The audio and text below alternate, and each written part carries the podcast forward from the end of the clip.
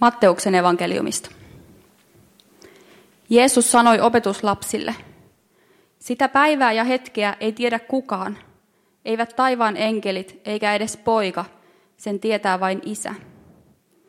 Niin kuin kävi Noan päivinä, niin on käyvä silloinkin, kun ihmisen poika tulee. Veden paisumuksen edellä ihmiset söivät ja joivat, menivät naimisiin ja naittivat tyttäriään, aina siihen päivään asti, jona Noa meni arkkiin. Kukaan ei aavistanut mitään, ennen kuin tulva tuli ja vei heidät kaikki mennessään. Samoin käy, kun ihmisen poika tulee. 2 miestä on pellolla, toinen otetaan, toinen jätetään. 2 naista on jauhamassa viljaa, toinen otetaan, toinen jätetään.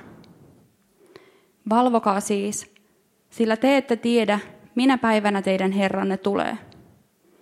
Ymmärrättehän, että jos talon isäntä tietäisi, mihin aikaan yöstä varas tulee, hän valvoisi eikä antaisi murtautua taloonsa. Olkaa siis tekin valmiit, sillä ihmisen poika tulee hetkellä, jota ette aavista.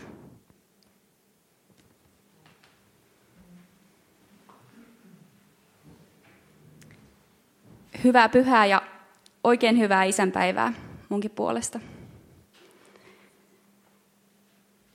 Tämän pyhän evankeliumi, tämä kehotus valvomiseen, kuuluu Matteuksen evankeliumin pitkään viimeisiä tapahtumia koskevaan puhekokonaisuuteen. Nämä on Jeesuksen viimeisiä opetuksia, ennen kuin vangitseminen ja kuolemaan johtavat tapahtuvat alkaa vyöryä. On vaikea tunnistaa, että tuntuuko tämä tekstissä kuuluva lähiodotus tällä parin tuhannen vuoden päässä hämmentävältä vai kiusalliselta vai vähän huvittavalta, mutta se on tavallinen ilmiö Uudessa testamentissa. Jeesuksen ajateltiin palaavan ihan pian. Nyt voidaan todeta, että aikaikkuna onkin pidempi kuin ihmiselämän mitta tai muutaman sukupolven elinaika. Mistä on kysymys? Meillä ei ole tietoa ja meidän on vaikea ymmärtää, mutta meitä kehoitetaan valvomaan. Mietin, että mitä se sitten on, kun ihmiskunta ei valvo? Yksi mahdollinen kuva tästä on Sebastian Brandtin teos Narrien laiva vuodelta 1494. Siinä on 112 satiirista runoa, joissa tuomitaan monenlaisia inhimillisiä heikkouksia. Vallanhimo, ahneus, vihan kylväminen, käytöstapojen puute, muotioikkojen perässä juokseminen ja niin edelleen.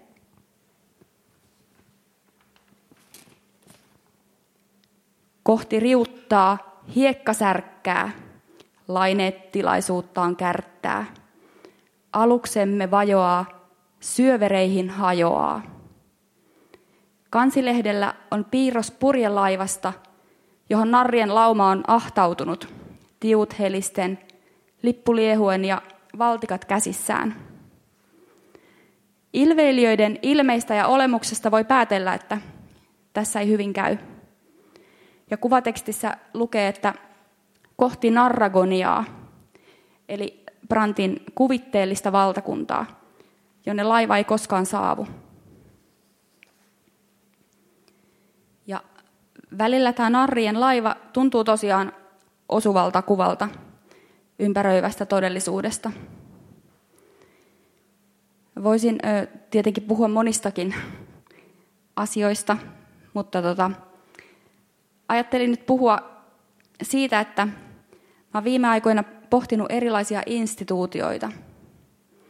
Kirkon lisäksi erityisesti koulutukseen ja sivistykseen ja tietoon ja ymmärrykseen liittyviä. Ja tarvetta kehittää ja tehostaa ja kiillottaa.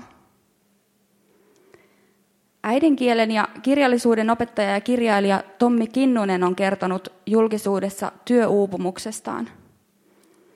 Voimat veivät koronauupumuksen päälle lyöty uusi opetussuunnitelma ja oppivelvollisuuden laajentamiseen liittyvät lisätyöt.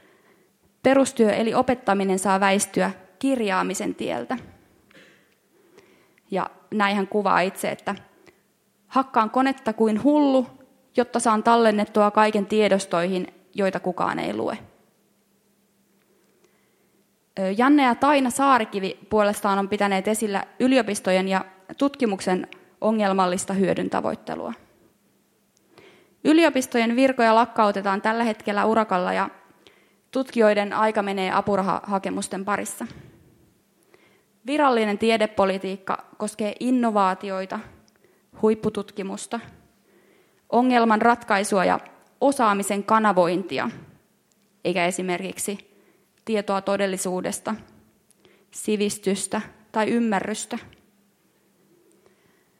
Saarikivet on toimittaneet turhan tiedon kirjan, joka koostuu menestyneiden tutkijoiden julkaisematta jääneistä ja poisleikatuista teksteistä.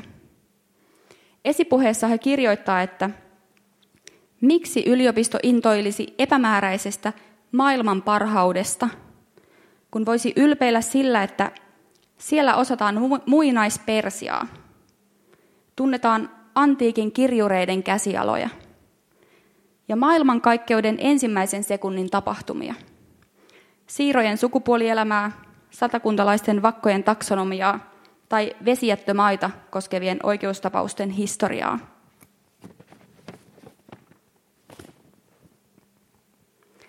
Että sellaista kuuluu lukiolle ja yliopistolle, entä kirkolle?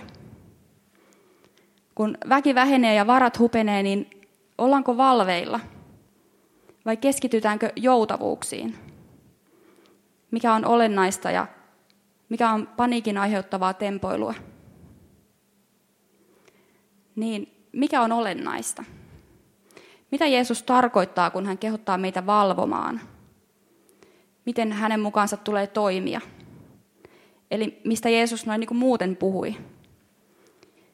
No esimerkiksi vihamiesten rakastamisesta, toisen posken kääntämisestä, eli väkivallattomasta vastarinnasta, autuaista, köyhistä, nälkäisistä ja murheellisista, antamisesta pyytävälle, Jumalan valtakunnasta ja isästämme taivaissa, jonka nimi olkoon pyhitetty. Perusasioita elämästä ja kuolemasta. Koska kuolemasta on vaikea sanoa mitään, niin puhun mielellään tästä meidän maailmasta ja siitä Jumalan valtakunnasta, joka on meidän keskellämme. Sen rakentamiseksi ja ylläpitämiseksi Jeesuksella on monia hyvin täsmällisiä ohjeita. Ne liittyy oikeudenmukaisuuteen ja siihen, miten täällä eletään toinen toistemme kanssa. Olla valveilla. Jos vielä mietitään niitä instituutioita, niin missä sellaiset ilmiöt, kuten esimerkiksi sivistys ja vapaa tutkimus ja keskustelu tai hengellisyys ja uskonnollisuus tulevaisuudessa majaille, jos niille ei ole sijaa instituutioiden seinien suojassa? En tiedä. Ehkä pienimuotoisissa kokoontumisissa, missä keskusteleminen ja pohtiminen ja tutkiminen on sallittua ja sille on aikaa. Janne Saarikivi arvelee siirtyvänsä jossakin vaiheessa puistoihin luennoimaan ja kylmän tullen kahviloihin. Paikoissa tai tilanteissa, joissa voi rauhassa rukoilla, tehdä työnsä ja palvella lähimmäistä. Täytyy hiljentää häly ja melu. On oltava valppaana täällä, tässä maailmassa. Ja sitten valmiina lähtemään, jatkamaan matkaa.